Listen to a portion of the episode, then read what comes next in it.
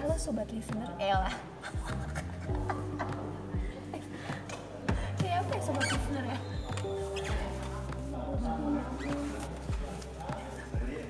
Oh. Halo Sobat Listener. Kali ini kita akan membahas tentang bagaimana masuk dan berkembangnya kolonialisme dan imperialisme Eropa di Indonesia. Nah, pada tahu nggak sih gimana, kenapa mereka ingin masuk ke Indonesia?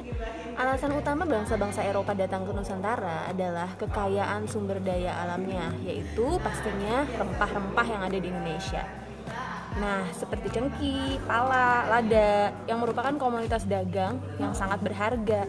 Nah, negara-negara Eropa seperti Portugal, Spanyol, dan Belanda berlomba-lomba melakukan penjelajahan samudra demi mendapatkan komoditas dagang tersebut.